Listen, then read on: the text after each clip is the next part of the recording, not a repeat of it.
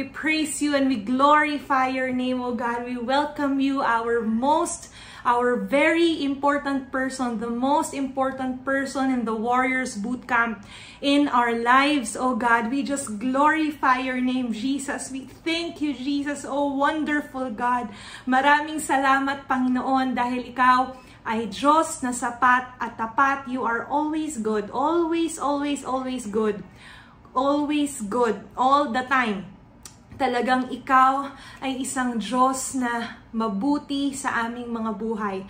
Lord, itinataas ka namin sa hapong ito at ibinabalik namin sa iyo lahat ng papuri, Panginoon. Your presence is our all. Lord, let our hearts be the habitation of your holy presence.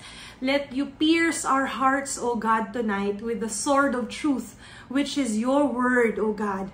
And let us stand um, faithfully in your word, Lord. Lord, tawagin mo ang bawat warrior na itinalaga mo sa ministeryo mong ito, Panginoon, because it's not about us, it's all about you, Father. We thank you and we welcome you, O Holy Spirit.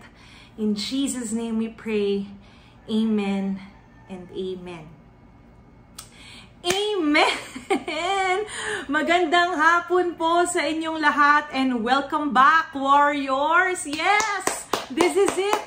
This is the Warriors Bootcamp Season 2! Ayan, so welcome po sa ating, ano, ating mga ka-brethren na nandito po, no, babati po muna ako. This is very, very wonderful. I am so excited sa gagawin ng Panginoon ngayong hapon na ito. And I have missed you all, warriors. It has been seven months. Seven months nung huli po tayong nagkita-kita via um, broadcast as well. It's the last, it, it was during the past seven months, yung last nating broadcast ng Warriors Bootcamp and it's good to be back. Do you feel great that you are here this afternoon? Welcome back, Warriors. You tap yourself naman. Kudos at nandito ka pa. nandito ka pa, buhay ka pa, naglilingkod ka pa, mahal ka ng Panginoon, mahal mo rin ng Panginoon, Gora. Hindi po ba talagang ang buti-buti ng Panginoon sa atin. May nagpapa-shout out aga-aga, papa-shout out, ang bilis. Ayan, so dito po ako magbabasa. Good afternoon warriors, good afternoon Shaina. Hanggang ngayon, hindi ko alam kung paano i-pronounce ang pangalan niya, kung Sheena o Shaina ba. Pero I have her, her permission na either ay pwedeng-pwede. And then, hi Gian, Ellen, Ate Jo, at ang twins, ang super twins, magandang hapon po. Please feel free to share the broadcast in your um, social media accounts, even in your stories, because this is the word of the Lord, this is the will of the Lord. And importante po na nakikinig tayong lahat sa kanyang sasabihin. So, handa ka na ba, best? Handa ka na bang makinig sa sasabihin ng Panginoon ngayong hapon na ito? Because I am. I have been soaking this for so many months and I knew, I, I knew, so halong no sa kanyo, I knew that this will be the first ever message of the comeback of the Warriors Bootcamp. Pero I had to settle it, settle it in my heart.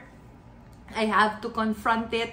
And kailangan ko rin pong uh, isoak ito for so long para po ako ay ready rin at tayong lahat ay maging ready sa sasabihin ng Panginoon. Alam niyo po, itong Warriors Bootcamp, we had 21 if I'm not mistaken, 21 broadcasts last season. That was last year. And this time, Uh, tuloy-tuloy rin po tayo ang Warriors Bootcamp. Abangan nyo po ang mga announcements kung kailan yung mga susunod na WB. And, ah, grabe. I, I just can't stop talking because sobrang na-excite po yung heart ko ngayon. Sabi ko nga po sa mga kasama ko, I am nervous and I am excited at the same time. Praise God. So, hindi ko alam kung which is which, is which pero ako ay nagagalak at nandito ako sa inyong harapan muli at nakakausap ko po kayong lahat at we are doing the live. Ah, kung alam niyo lang po kung ilang iyak, ilang timba ng luha ang iniluha para matuloy ito. But hallelujah, because God is our strength. He is the strongest in our weakest. Amen? So, hindi ko na to papatagalin pa because I know that you are as excited as I am. And even so, I think yung iba sa inyo mas excited pa sa akin. So, let us all open our Bibles to um, John 21. And I will be reading uh, in the New King James Version. Hallelujah, Lord. We just, Oh, Lord, your presence is just overwhelming me right now. And you are full of joy. You are full of joy. I am full of joy because you are my strength. And Lord, dalangin ko muli, O Diyos, na tayuan namin kung ano man ang pinapatayuan namin, simula, ay pinapatayuan ninyo simula sa araw na ito sa aming mga buhay. Bless each and everyone who are watching right now, even those who will be watching later. And speak to them, Lord, as you have spoken to your servant. Amen. So in John 21 verse 15 onwards, napaka-familiar po nitong story na ito sa inyo, no? Because this is the famous three questions, three same questions of the Lord to Lolo Peter. Ayan. So, I will read from verse 15. So, when they had eaten breakfast, Jesus said to Simon Peter, Simon, son of Jonah, do you love me more than these? He said to him, Yes, Lord, you know that I love you. He said to him, Feed my lambs. He said to him again a second time, Simon, son of Jonah, do you love me? He said to him, Yes, Lord, you know that I love you. He said to him, Tend my sheep. He said to him the third time, Simon, son of Jonah, do you love me? Now, si Peter medyo nag-shake ang kanyang emotions this time because it says here, Peter was grieved because he said to him the third time, Do you love me? So, hindi matanggap ng lolo mo na tinanong siya ng Panginoon three times. Parang hindi naniniwala si Lord sa kanya. And he said to him, Lord, you know all things, and you know that I love you. Jesus said to him, Feed my sheep. In verse 18, he says, he continues, Most assuredly I say to you, when you were younger, you girded yourself and walked where you wished. But when you are old, you will stretch out your hands, and another will gird you and carry you where you do not wish. This he spoke, signifying by what death he would glorify God. And when he had spoken this, he said to him, Follow me. This is the word of the Lord. Amen. So, alam po nating lahat na Peter is I would not say the one of the most famous disciples of the Lord, but technically he was because um, ang lolo Peter natin ay bida-bida. Jollibee. So, ito po si Lolo Peter, talagang he was known for his confidence and his courage to really stand up and to really um, talk what he wants to talk about. For example, yung kapag meron siyang nasa isip, talagang vino-voice out niya yon. And he's courageous, just courageous enough to do that. He is confident to the point that he was overconfident because he thinks na he is the favorite of the teacher or ang tinatawag po nating teacher's pet So, si Peter, talagang feeling niya, paborito siya ng Panginoon. And even from the beginning, he always sits beside the Lord. And lagi siyang, paano ko ba sasabihin? lagi siyang gusto niya, siya yung napapansin ni Lord. And even his name itself, Simon. In the other translations, it means arrogant. At sabi ko nga po kanina, bida-bida ang Lolo Peter natin. And in fact, he took the liberty to really um, shout out to the disciples, yung mga kasama po niya, every time the Lord commends him. Alam niyo po, there was a situation in his life na tawa ako ng tawa when I kept on reading it because nag-umpisa si Peter to be known because of when he answered the Lord. Nung sina, tinanong ng Panginoon na, Who do you say I am? Tinanong nung, ng Panginoon dun sa mga disipulo niya. Tapos, ang sagot nila, Lord, sabi nila, ikaw daw si Elijah. Oy, Lord, sabi nila, ikaw daw si ganito. Oh, Lord, sabi nila, ikaw daw si ganito. And then, the Lord settled on asking Simon, He was not Peter that time because remember, it was the Lord who changed his name. And there is a reason why. Okay? So, si Jesus po, sabi niya, ikaw, Simon, who do you say I am? Tapos sabi ng, ng disipulo niya na si Simon, sabi niya, you are the Christ, the Son of the living God. And sa lahat po ng sagot, si Simon lang yung naka, kumbaga, 100 points. Ibig sabihin, it was revealed to him by the Holy Spirit who Jesus really is. Amen? So, simula nun, parang yung lolo Peter mo, guys, ako lang ang nakasagot. 'Di ba? Hindi niya sinabi 'yon, pero he had that feeling na we are close because I know who you are. Okay?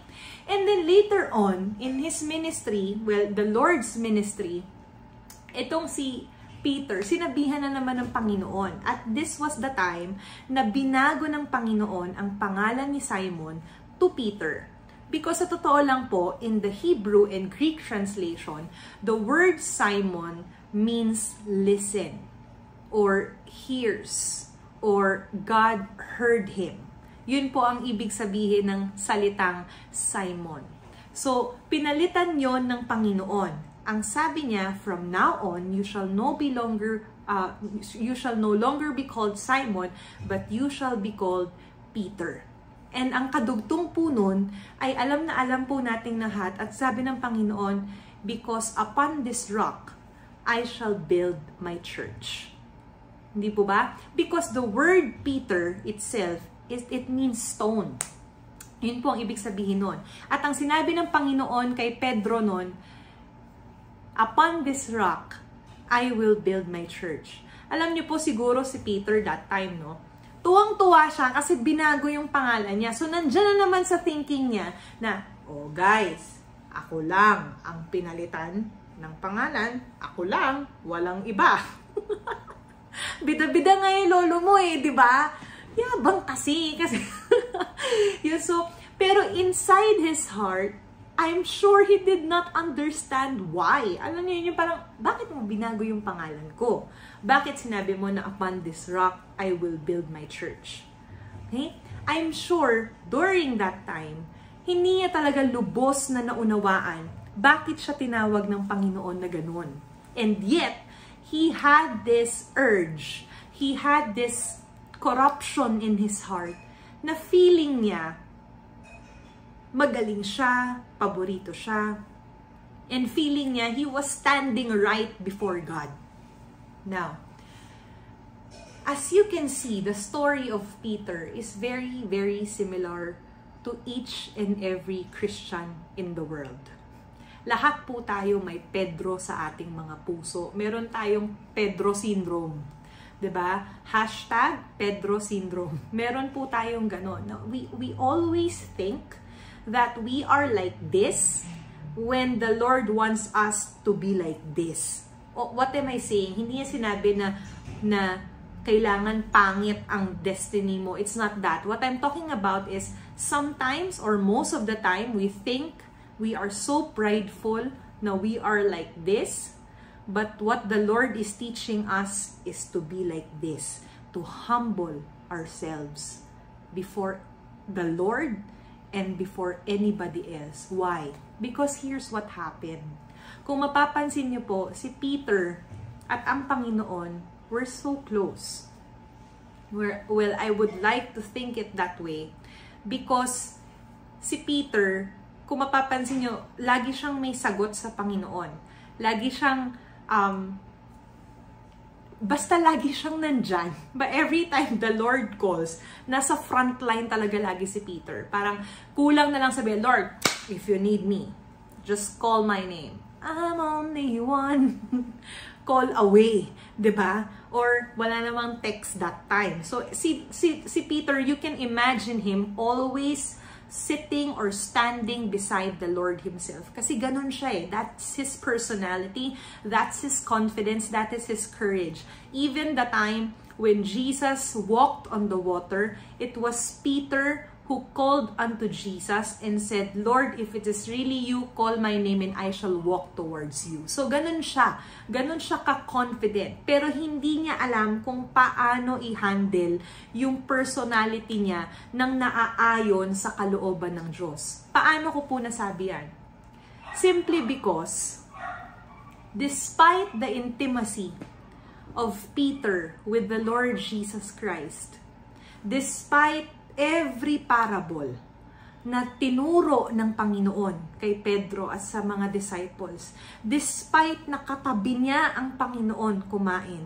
Despite na isa siya sa mga unang hinugasan ng mga, na, na mga paa ng Panginoong Jesus. And He's the one who even said na, Lord, hindi mo dapat ginagawa yan. despite nagbida-bida siya during the arrest of Jesus Christ, na hiniwa pa niya ang tenga nung kawal o ng soldier. Tapos, alam niyo po yun, yung he was like that. He's aggressive and he's arrogant, he's overly confident, and yet he thought he understood what it is to be a disciple of Christ.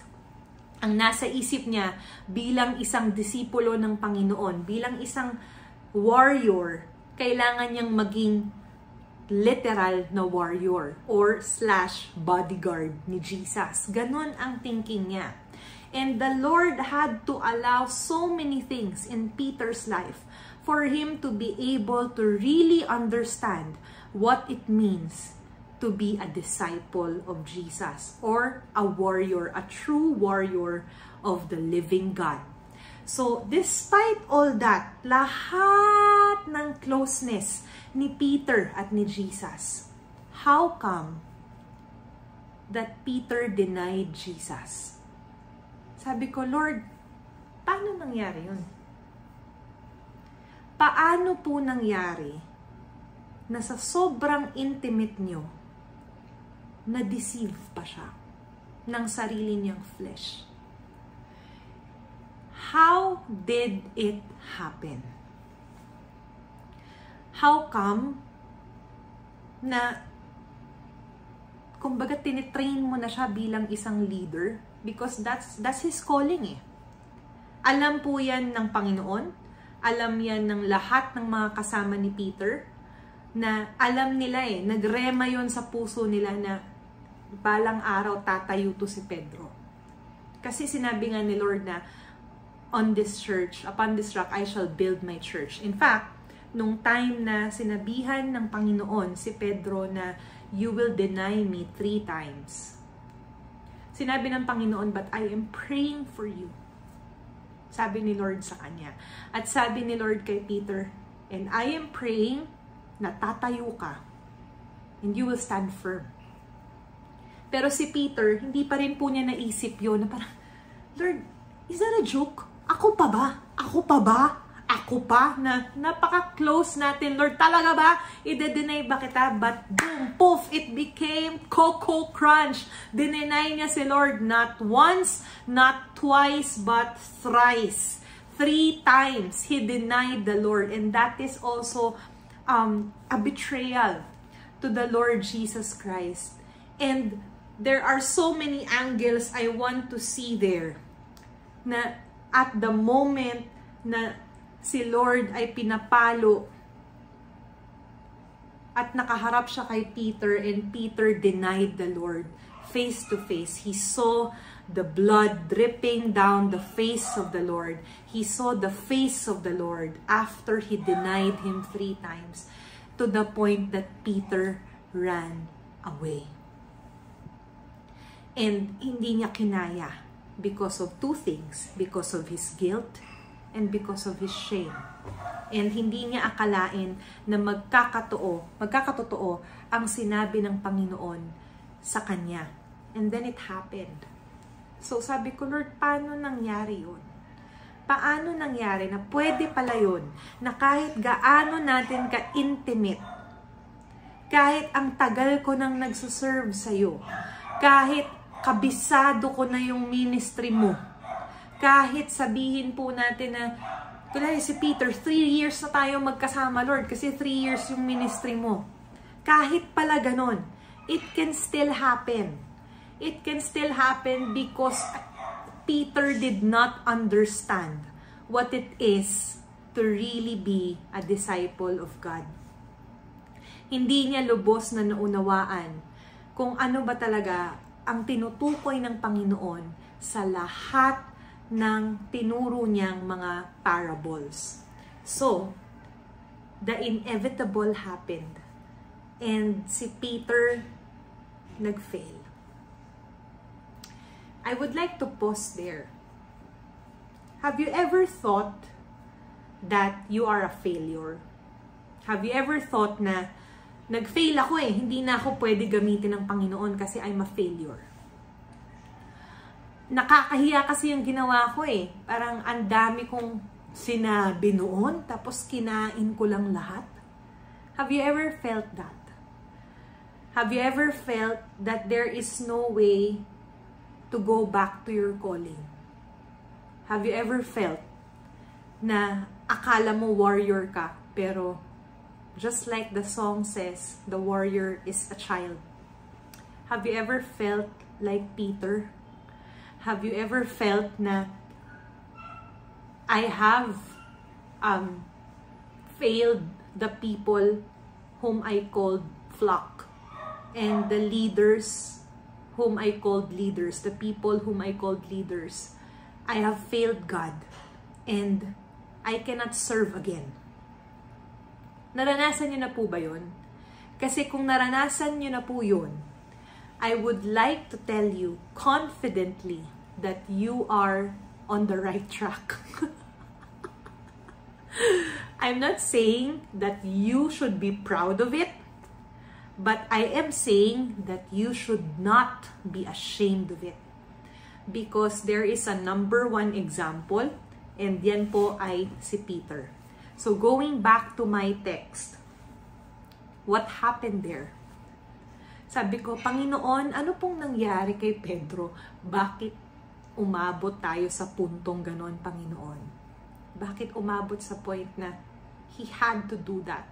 If if it is Judas whom you appointed to betray you para maganap ang kalooban mo, ano ang purpose? Bakit kailangan mag-fail ni Peter?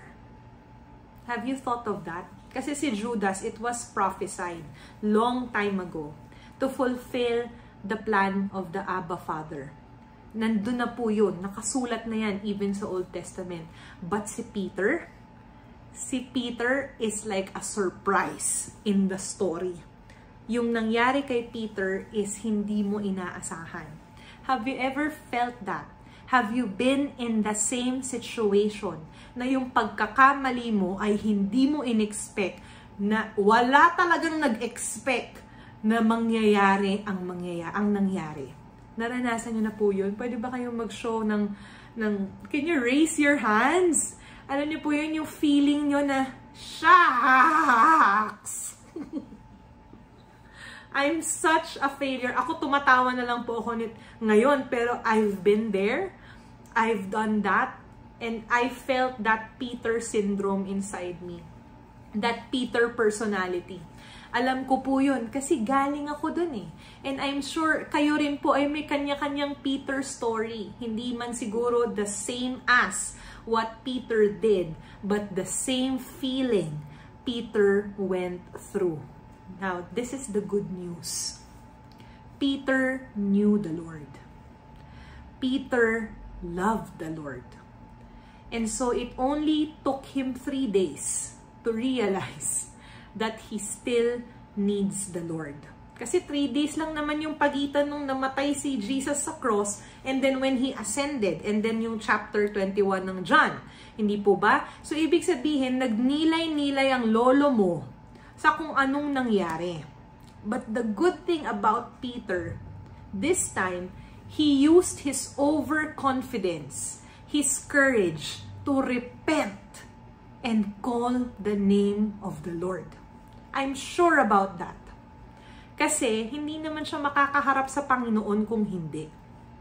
In fact, when you read the, the four Gospels, the Matthew, Mark, Luke, and John, when you read that, makikita mo na si Peter yung isa sa tumakbo kaagad nung nalaman na wala ng tao yung tomb ba? Wala na si Jesus doon. At nung sinabihan siya nila Mary, tumakbo siya kaagad doon. Kung siya ay patuloy na namumuhay doon sa guilt and shame niya, hindi na siya pupunta doon. Kasi wala na siyang mukhang ihaharap eh. ba kadalasan ganun po yung feeling natin na parang wala na, tapos na, finish na, okay, mag-ano na lang ako, magba-backslide, 'di ba gugulong na lang po ako sa kumunoy ng kasalanan. Tapos feeling mo wala nang pag-asa, feeling mo hindi ka na sobrang nakakahiya na yung nangyari sa iyo, nalaman man yan ng iba o hindi. You, you know that. You know that conviction na ayoko na. Ayoko nang mag-serve. I'll just enjoy my life because I earned this. And you keep on saying, you keep on saying those deception in your mind. You allow the enemy to steal, to kill, and destroy the calling that the Lord has put in your heart since before you were born. And you allow that. We allow that. But si Peter, he did not allow that. He did not allow that the enemy will steal his calling. And so he repented. For the first time in his life, ginamit niya ang pagiging bida-bida niya sa buhay niya sa pagharap sa Panginoon. Before I continue telling you about Peter, I want you to I want us to go back to chapter 21. If you have noticed, si Jesus when he confronted Peter, he had to confront Peter, by the way. Ito po yung time na sinabi ng Panginoon in the book of Matthew, sabi niya doon kina Mary, sabihin mo sa brethren to meet me at Galilee. Okay? Doon kami magkikita-kita sa Galilee. And then si Peter, lahat sila pumunta po doon at si Peter nagkataon na nangingisda. Okay? Sabi niya, sabi ng mga kasama niya, sige, mangisda tayong lahat. But even before, even having known the good report na si Jesus has already um, resurrected, nakasulat po sa Bible na some of them doubted. Okay? And I am talking about the 11 disciples kasi wala na si Judas. Yun po yung tinutukoy doon some of them doubted. Okay? Now, ito pong si Peter nangingisda. So gusto kong gusto kong i-emphasize sa inyo kung anong nangyari in between. Kasi po, isa po sa tanong ko sa Panginoon, Lord, bakit mo bakit mo sila minit sa Galilee? Bakit bakit hindi na lang sa upper room? 'Di ba? Yung yung tahanan niyo po doon kung saan kayo naghugas ng paa. 'Di ba? Bakit hindi na lang doon sa Golgotha? 'Di ba? Para memorable. so tinanong ko ang Panginoon, Lord, bakit bakit kailangan sa Galilee mo sila i-meet? And when I studied the word of God, the Lord spoke to me and directly said, because I want them to go back to their first love. I want to help them remember where we first met. Naalala niyo po, nung tinawag sila ng Panginoon, dun din yun sa Galilee. Nangingisda din sila Peter, si Andrew, si John, si James. And the Lord wants to emphasize that, na there is a way out of sin. There is a way out of shame. There is a way out of guilt. There is a way out to walk again in your calling. And that is to go back to your first love. Nakakatuwa ang Panginoon, no? yung mga estilo niya, yung strategy niya. Hindi, al- alam niyo, yung mapapasabi ka na lang na, ah, kaya pa, grabe talaga. And then you will just simply praise the Lord for everything He has done. Even if at first, hindi mo, Lord, hindi ko talaga gets hindi ko gets bakit ganito. Kasi ganyan po ako eh. Bakit ganito, Lord? Ha? Ganon. Hindi ko po talaga magets. Pero pag nagawa ko na yung pinapagawa ng Panginoon, katulad nitong Warriors Bootcamp, masasabi mo na lang at the end of the day, ah, kaya pala. So going back to John 21, sabi po doon ng Panginoon, Simon, do you love me? More than these. No, ang dami ko pong tanong sa buhay nung sinabi yan ng Panginoon. Una sa lahat, Lord, bakit si Simon lang ang kinausap mo? Okay? That's the first question. Bakit si Peter, ano, bida-bida na naman, siya na naman yung kakausapin mo, bakit siya lang yung kinakausap mo? Ba't hindi mo tinawag si John, si James, si Andrew, lahat, si, lahat hindi mo sila, wala kang roll call, Lord, wala kang attendance sheet. Tapos sabi ng Panginoon, and just as in the Bible, kasi yung mga, di ba ang mga Bibles po natin may mga heading. yun po, nakasulat doon, Jesus restores Peter. And that's exactly the what the Lord has told me. He told me that, anak, I have to restore Peter. I have to help him come back.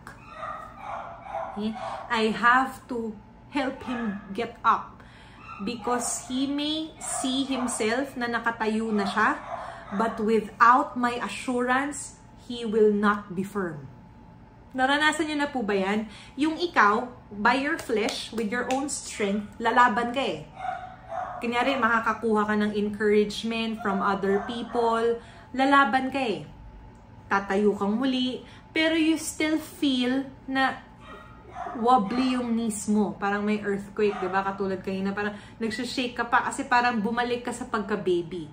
But when you hear the voice of God, when you hear His assurance that you are forgiven and you are redeemed and that He will still fight for you and that He will stand side by side for you, iba iba yung feeling. Hindi mo ba? Iba yung feeling na nakakuha ka lang ng encouragement from other warriors or from the brethren. At iba yung feeling when you hear the Lord Himself tell you, Anak, I still love you.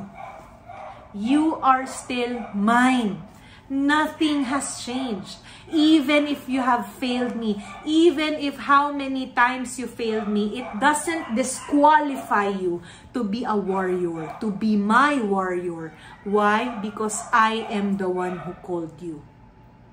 And in the verses we've, we've read earlier, yung mga narinig nyo pong verses kanina, yun po yung exactly gusto iparating ng Panginoon kay Pedro na gusto niyang sabihin na Peter, anak, hindi naman tao ang tumawag sa'yo. Ako ang tumawag sa'yo. Yun po yung gustong iparating ng Panginoon kay Pedro. Ako ang tumawag sa'yo. Ako ang gagalaw sa'yo. Ako ang magka-qualify sa'yo. You know, people will always try to disqualify you. Because it's life hindi naman po lahat tayo pare-parehas ng levels ng maturity. At hindi rin po tayo lahat pare-parehas ng levels of faith. But, if you know how to hear, listen, and obey the voice of God, it is more than enough. Now, kung mapapansin niyo po, the time has come that Peter had to talk to Jesus. Alam niya na wala na siyang takas. Simply because the Lord called him, Simon. 'Di ba? Hindi na siya pa ah, Sino 'yon? Ano po 'yon? Walang walang ganong moment. He was caught in the act na habang kinukuha niya yung isda at kumakain sila ng breakfast, wala na, wala, na naipit na siya doon. Okay? So, the Lord allowed that to happen. And the Lord wanted to emphasize na Peter, we had to go through this. Okay? You have to hear it from me. Kaysa sa marinig mo pa sa iba, sa akin mo maririnig. Okay? So sabi ng Panginoon, it's so funny because the Lord started with the sentence and the only sentence He said, Peter, sabi niya, Simon, not even Peter. He said, Simon, son of Jonah, do you love me more than these? Ang cute-cute lang ni Lord. Kasi every time we sin, I have proven again, time and again and again and again and a million times again, that every time I sin, as he demonstrated kay Pedro, he would not even discuss it. He would keep on telling me how true His Word is in 1 Corinthians 13, which says, Love does not keep a record of wrongs. And God is love. So God does not keep a record of wrongs. Though technically, talagang recorded yan lahat sa langit because I've been there. But He doesn't use it against you. That's the first thing na sobrang natuwa ako sa Panginoon because Siguro kung tao yan, sasabihin niya kaagad kay Pedro, Oh, Peter, I told you so. I prophesied this man. Brother, you didn't listen to me. ba? And then, hindi rin niya sinabi na, Oh, Pedro, oh, Simon, I know what you did last summer. ba? Oh, sabi ko sa iyo eh. Walang ganon. Walang ganon na naganap. Bagkos, nag-focus si Lord doon sa dapat niyang pukusan. At ano po ito? Yung calling ni Peter. Have you ever felt that you do not deserve the calling the Lord has given you? Have you ever felt that the Lord cannot trust you again? Have you ever felt that even tumayo ka, feeling mo hindi ka na mapagkakatiwalaan kasi nasira mo na eh? Na, naranasan niyo na po ba yun? Naranasan niyo ba yung feeling na you felt so deserted, pero ang totoo, hindi ka naman dinesert ng Panginoon. Hindi po yung pagkain, ha? baka nagugutom na kayo, ang lamig pa naman ng panahon. But, hindi ka talaga iniwan ng Panginoon. Ikaw lang ang nag-isip na iniwan ka ng Panginoon. Or ikaw lang ang, nag, ikaw lang ang gumagawa ng Wall of China 'di ba? The Great Wall of China because you think that you are not usable anymore. My dear brothers and sisters in the Lord, it is good to hear from the Lord that every servant, every vessel, which is you and me, are being molded unto His image.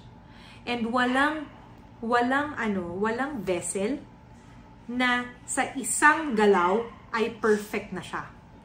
Kung mapapansin niyo po, repentance is needed because of sanctification.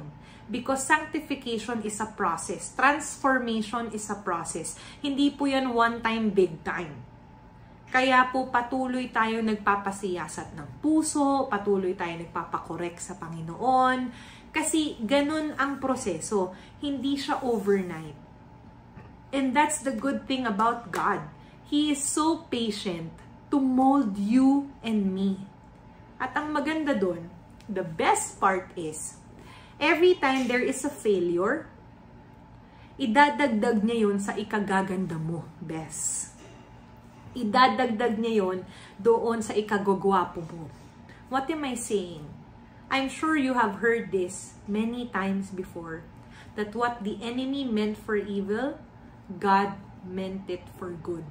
Kasi ganun ang ating Panginoon. Walang detalye sa ating buhay na sasayangin ng Panginoon simply because the human race fa- failed.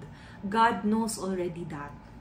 Kaya nga nandyan siya eh. Kaya siya pumasok sa eksena because alam niya na hindi natin kaya alone.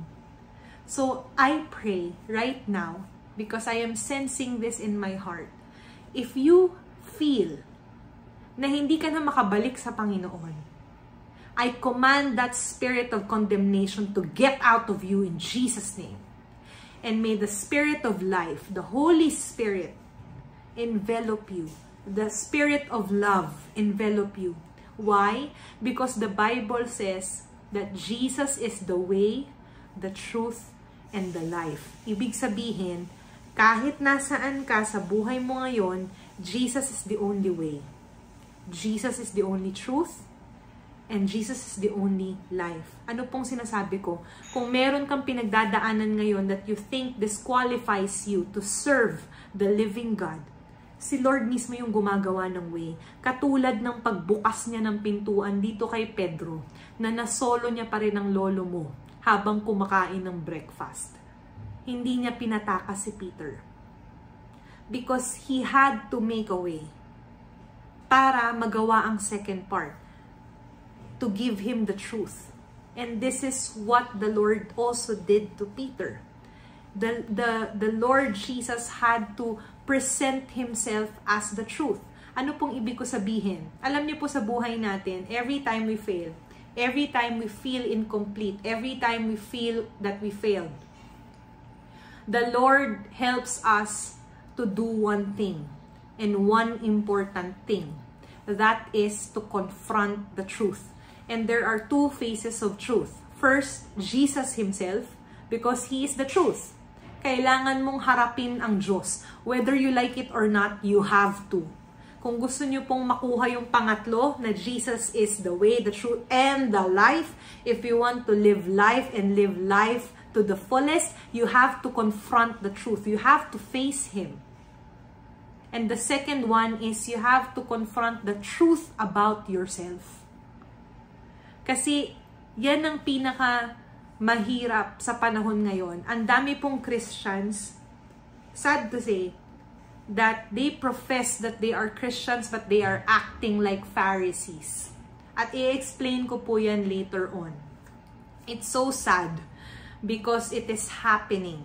But I will not dwell on that. My point is, you have to face the truth boldly and confidently, having the assurance that Jesus is a forgiving God as He is a just God, as He is your Lord and King and your friend. Hindi naman po magsastop yun na kahit dumaan ka sa consequence ng ating sins, eh hindi mo na kaibigan ng Panginoon. In fact, sabi ko nga kanina, in your weakest, He is strongest. So katulad po ng lagi niyong naririnig sa akin, mas mabuti nang dumaan sa gitna ng consequences na kasama mo ang Panginoon kaysa sa dumaan ka sa consequences on your own. That is so different. I, I, I'm sure you're gonna praise the Lord all the more because of what He is about to, to teach you in those consequences. At hindi naman plano ng Panginoon na pahirapan ka. God is a merciful God. And here's a proof of that. Peter himself. Peter himself. Kasi Una sabi niya, Peter, do you love me more than this? In fact, sabihin ko nga, ang tinawag niya kay Peter was not Peter, it was Simon. So una tinanong ko kay Lord, Lord, bakit kailangan mong solohin si, si Peter? Bakit kailangan mo siyang kausapin? Then the Lord told me that he needs to be restored. He needs to remember the truth about God and the truth about himself. Kung mapapansin niyo po ang Panginoon, he, he had to realign Peter of his identity. Bakit? Alam niyo po dito sa passage na to kung ano yung unang-unang kinorek ng Panginoon kay Peter? Sige nga, sinong makakahula? Mag-type lang po kayo dyan. Alam niyo ba kung ano yung pinakaunang kinorek ng Panginoon kay Peter when he said this? It is the position of his heart. Why? Because before, he was so self-centered. Kaya nga siya nag-fail eh. Kasi he was not moving according to love. He was not moving according to the Spirit of God. He was moving according to his own understanding, by his own strength, and by his own agenda. Kahit sabihin natin na, sige, mabait si Peter. But it was not so. Kasi ang Panginoon, ang tinuturo niya kay Pedro, anak, first and, first and foremost, it's not about you. This ministry isn't about you. It's all about me, Simon. This story is about me. Yun po ang sinasabi ng Panginoon kay Pedro. Yung failures mo, it's still about me. What I'm about to do to your life, it's still about me, says the Lord. Nothing is about you. This is all about my agenda. This is all about what I want to do in your life so my name will be glorified. Not your name, Peter. My name alone. Yun po yung tinuturo niya kay Pedro. Yun po yung sinasabi niya na, Peter, you have to understand. Kaya nga three times eh, sinanong ko nga ang Panginoon, Lord, hindi ka naman gumaganti, no? Pero yung humor mo talaga, Lord, no? Talagang tatlong beses mo rin siya tinanong. Kasi ba tatlong beses kanya dinenay? Though hindi naman talaga gumaganti ang Panginoon, but it's just so funny, the humor of the Lord on just doing that. And I'm sure hindi niya pinagtitripan si Peter. Of course not. There is a purpose behind that. Because my other question to the Lord was, Father God, Jesus, bakit mo tinawag si Peter na Simon? Hindi po ba kayo nagtataka? Bakit hindi Peter? Di ba pinalitan na niya yung pangalan ni Simon na Peter? So bakit dito sa passage na to, tinawag ni Lord si Peter na Simon? O, di ba? Bakit kaya tinawag ni Lord si Pedro muli na Simon and not Peter? Hindi po ba kayo nagtaka doon? Napansin niyo po ba yon na bakit ganon? Bakit, bakit Lord? Binawi mo na ba yung pangalan niya? Bin, hindi na ba pwede? Hindi. Alam niyo po ang dahilan? Because, remember, the name Simon means listen. And the name Simon means God heard him. Or God hears. Ibig sabihin, it's a confirmation that the repentance of Peter, even if it was not written there, was accepted by the Lord. Kasi it, sabi ko nga po sa inyo, it's so impossible na naharap niya ang Panginoon during that time kung within three days hindi siya talaga nagrepent. I'm sure he repented. Si Peter pa. 'Di ba? Now, sinasabi sa kanya ng Panginoon, uh, well, sinasabi sa akin ng Panginoon na I had to call him Simon to make him remember what his name meant, that he has to listen, and that I have heard him, and I had to call him Simon because I had to talk to his flesh. Nakuha niyo po? It was Peter's flesh that failed him. Kaya po siya nagkasala against the Lord. But the Lord also had to redeem that. Kaya the Lord to, kumbaga ito yung last part bago tayo nagkahiwalay, Pedro, naging Simon Cabes. So, kailangan kitang balikan doon kung saan ka nahulog ang, ang bait lang ng Panginoon, no? Kasi hindi siya yung tipong, bilisan mo, umangat ka dito. Chop, chop. Walang ganoon. ang Panginoon, lagi siyang, siya yung bababa talaga sa level mo para abutin ka, abutin yung understanding na meron ka. And He will not even force you. He will assist you to understand and reveal to you who He is in your life and what He is doing in your life. So he had to talk to Peter as Simon. Because that's where they separated ways. Alam niyo, before mamatay ang Panginoon, naging Simon siya. Bumalik siya sa pagka-Simon. So, and and Jesus did not uh, Jesus knew that Peter did not understand what why he was called Peter in the first place. So, kinausap niya si Simon. And dahan-dahan ni-reveal ng Panginoon ang katotohanan of who He is in Peter's life. Why? Because every time the Lord Jesus asked Peter, Simon, son of Jonah, do you love me more than this? Ang sabi ni Peter sa kanya, Yes, Lord, you know that I love you. Ang sagot lagi ni Lord is of service. So, ipinaunawa ng Diyos kay Pedro na first, Peter, it's not about you. This ministry, everything that I have taught you when I was still with you, and now that I am about to ascend, is all about me. It's nothing about you. That's the first one. Number two, Peter, I have forgiven you.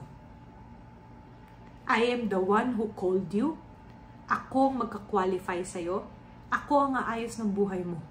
Kasi ako ang tumawag sa'yo eh, hindi naman tao.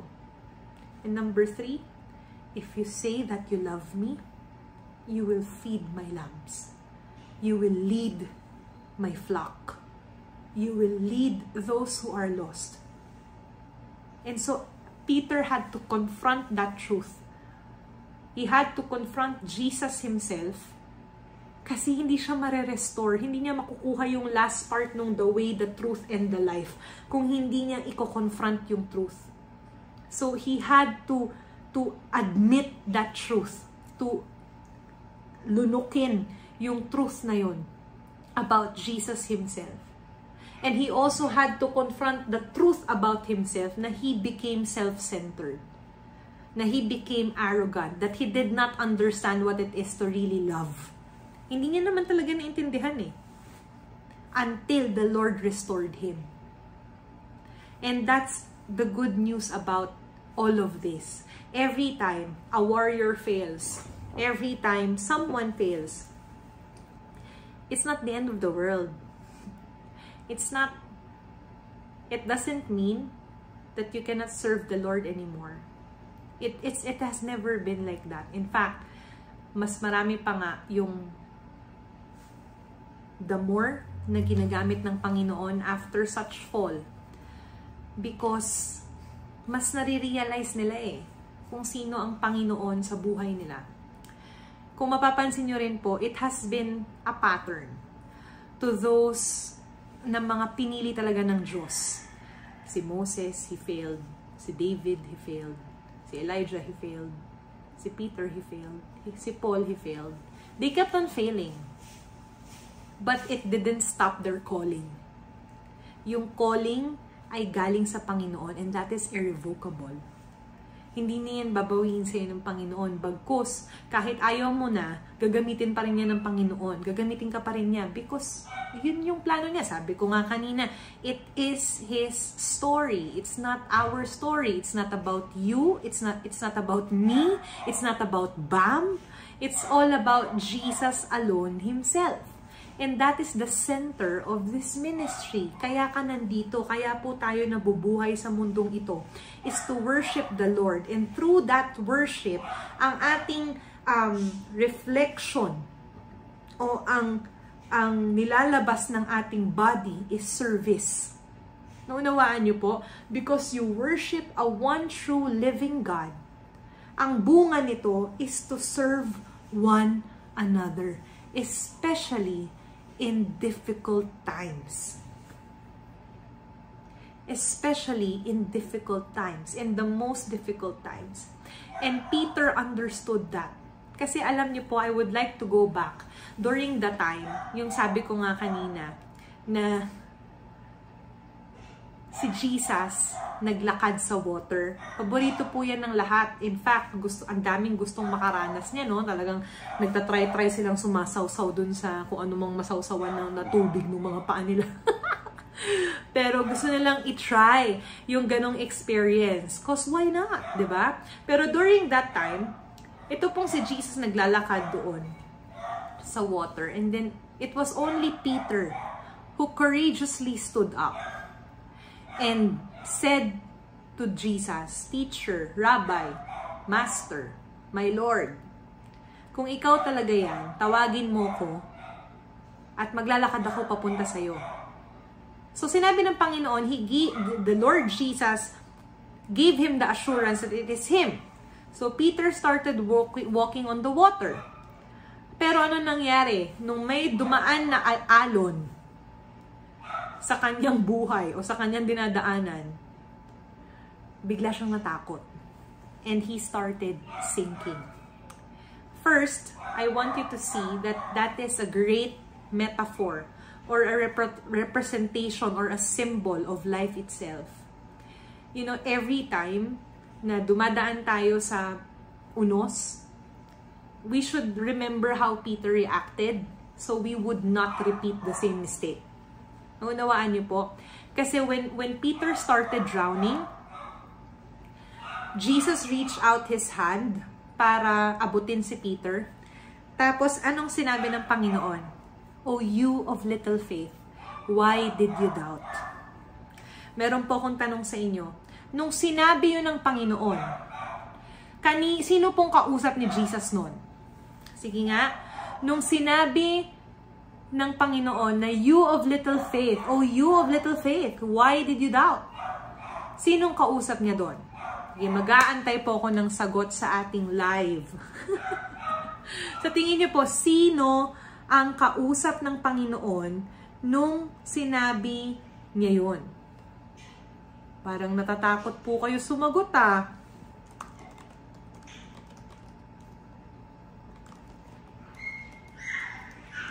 Walang sumasagot. Sino po ang kausap ng Panginoon during that time? Si Rep?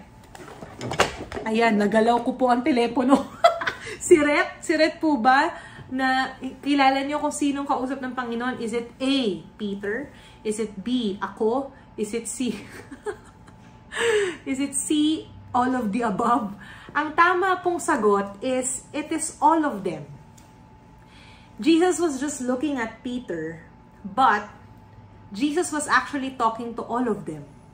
Why? Kasi sa totoo lang ah, si Peter lang ang may guts na magsabi na tawagin mo ko Panginoon. Ibig sabihin, nung umpisa pa lang, lahat ng nandun sa bangka, takot na. Hindi po ba? Hindi lang si, si Peter talaga yung nagkaroon ng courage. Pero natakot lang siya because of the wave. Pero ang totoo niyan, lahat sila takot. Naunawaan niyo po? So when the Lord Jesus said na, Oh, you of little faith, He was actually talking about the disciples. He was actually talking about you and me. Kasi ganyan po tayo. But fast forward in John 21, Jesus strengthened the heart of Peter. And this time, he understood na his name Peter. At doon na na-fulfill isa-isa ang pangako ng Panginoon sa kanya na upon this rock, I shall build my church. Kasi after Acts 2, ang dumagdag kaagad sa kanila was 3,000 na disipulo na tagasunod ng Panginoon. Pero kung mapapansin po ninyo, Peter had to confront first Jesus himself and confront first himself. And then he had to allow the Holy Spirit to transform him. To reveal himself to him. Ibig sabihin, to reveal the Holy Spirit's personality and character and whole being kay Peter. And I want to emphasize this part. Kasi, nakakatuwa how the disciples reacted kung mapapansin nyo, after the, Jesus ascended into heaven, makikita mo talaga kung sino yung mga disipulo ni Kristo. Kasi, nung time, nung Acts 2, lahat sila ay na-fill ng Holy Spirit. So, there is one significant evidence on how to know kung talagang puno ng banal na espiritu yung kapwa mo. Alam niyo po kung paano? Nung time na lahat sila was filled, was they were infilled with the Holy Spirit.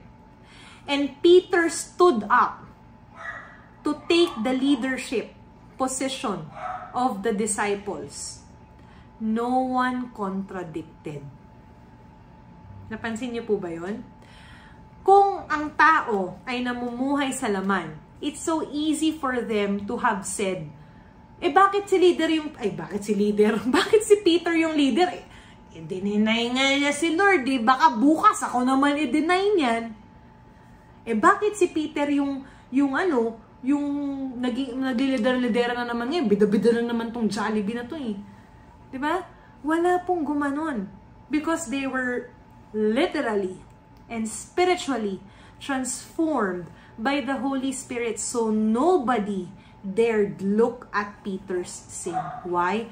Because they saw that Jesus already forgave them, uh, forgave him. So, meaning to say, sino kami para hindi siya patawarin? Sino kami para ibalik sa kanya yung past niya? Sino kami para i-disqualify siya sa calling niya? E mismong Panginoon na tumawag sa kanya, sinabi sa kanya na he is qualified. Nakuha niyo po? Doon mo malalaman na ang mga kasama mo sa ministry ay talagang kinasihan ng banal na espiritu because they, they are not fault finders.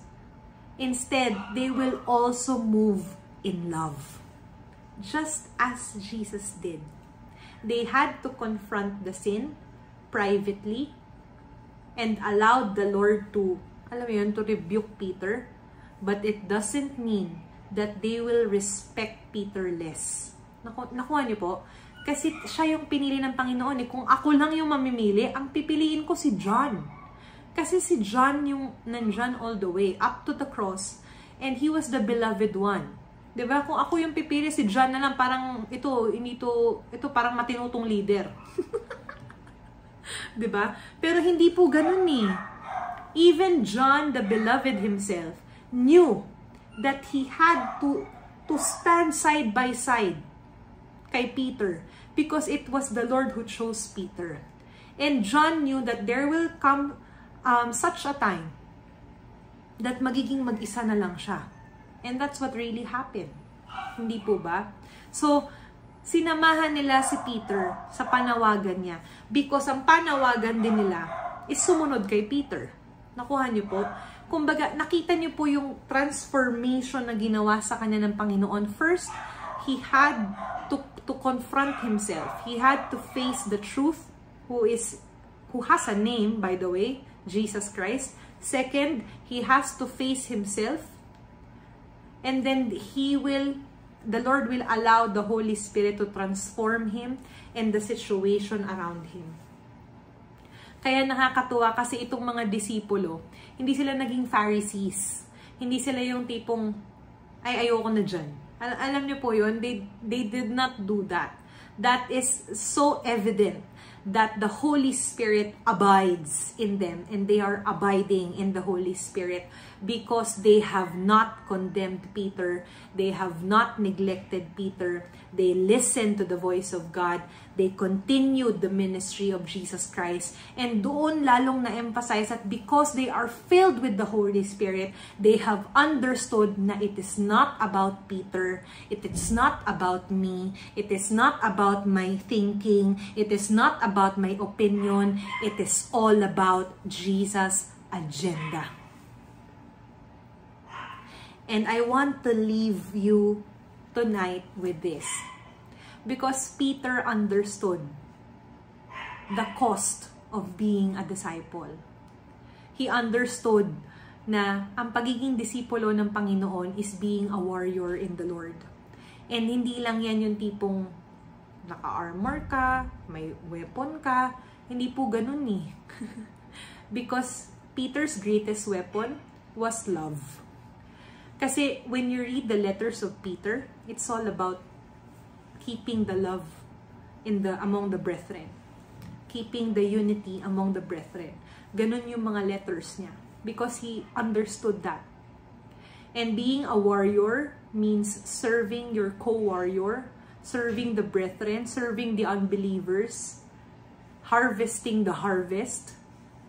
Hindi po ba? At standing up firmly on your calling kahit na nahihirapan ka dun sa sitwasyon because it will it is God who will enable you. Lastly, Peter understood that the cost of being a disciple means giving everything to God. And I want to challenge you with this because Peter understand this very very very much in his life. Will you still obey the Lord at the cost of your failure? Ano pong ibig ko sabihin? Because through the failure of Peter, maraming natuto. For example, nung time na nag-start siya mag-sink dun sa tubig dahil nag-doubt siya, ang daming natuto. Hindi lang siya. But he had to fail. The Lord allowed that. The Lord ano yung hinayaan niya yun. Hindi niya inunahan si Peter na, oh, huwag ka magda-doubt. Hindi, pwede niyang sabihin yun. But the Lord allowed that because there is a lesson behind that. The second time it happened, it was nung time na slinash ni Peter yung ear nung soldier. But the Lord again allowed that. You know, hinayaan, hinayaan ni Lord si Peter na magkamali. Hindi gusto ni Lord na magkamali si Peter, of course. But hinayaan niya yung free will ni Peter and ginamit niya yon into something good para matuto hindi lang si Peter, kundi lahat nung nakakita nun. And the third time was when he denied Jesus three times. The Lord once again used that mess to bring out a better message.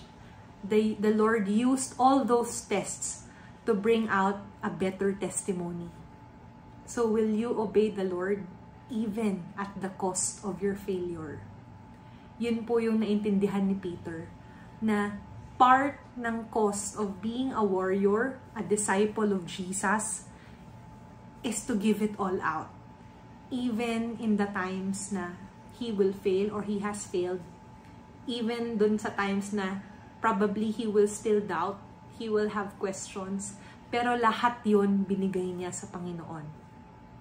Because remember that everything about this, every ministry na nilalakaran mo, everything that you do, all your life, it's not about you. It's all about the Lord. Let's pray. Heavenly Father, we just surrender to you today.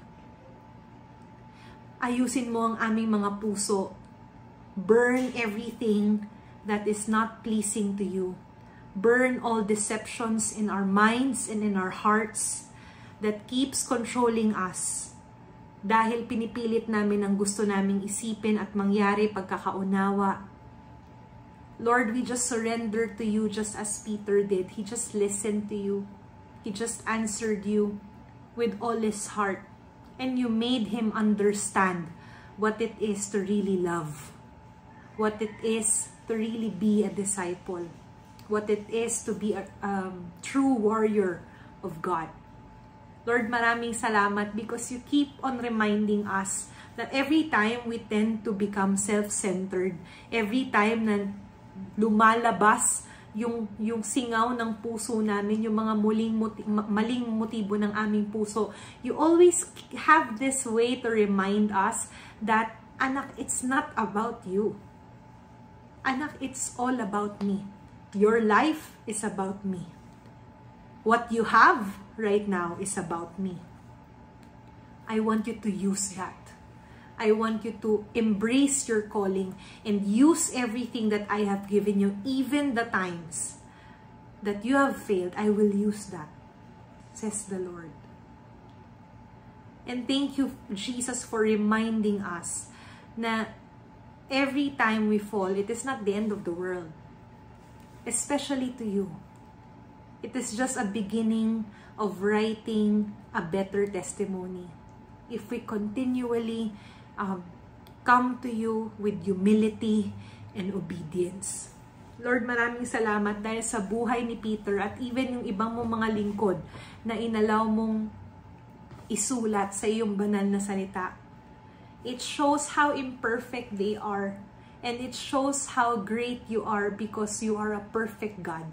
That even in our imperfections, meron kang pagmamahal who is a perfect God who loves an imperfect person, who loves imperfect people, and you are still able to use people like us, who keeps on failing you, who keeps on saying that we love you but we show differently. Maraming salamat Panginoon because you continually strengthens our heart. You continually reminds us of who you are in our lives. Lord, dalangin ko na sa bawat isang naririto, patuloy kang mangusap, patuloy kang magpakilala sa bawat isa. At ayusin mo ang aming mga puso para ito'y maging tuluyang maging pusong dalisay. Dahil ito ang nais mo. At ito ang kailangan mo, lalo na ngayong mga huling araw. Lord, bless them I declare and decree your overflow of blessings upon them and their families, O God, upon their churches. And Lord, we continue to declare that no weapon formed against us shall prosper. Itinataas ka namin ngayon, Panginoon. Patuloy ka naming itinataas. And we just love you, God, more than anything and anyone else and we choose you above all else. Seal our prayers with your most precious blood at patuloy mong i-gather ang iyong warriors na tinawag para sa huling araw, para sa mga huling araw.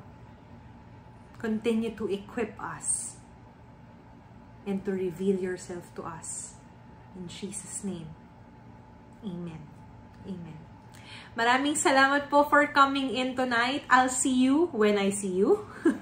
I will announce kung kailan po ang next nating Warriors Bootcamp. But I would like to gladly invite everyone on our next Rava. That is a soaking night on July 31 uh, to 2021 at 4 p.m. sa House of Worship Christian Church, Antipolo City. That is um can be found in Waze and in Google. We will ha uh, Google Maps. We would be happy for you to join us and to just soak in the wonderful presence of God. Sana po ay magkita-kita po tayo doon. But for now, I'm glad na makasama kayong muli. Welcome back, warriors. Shalom!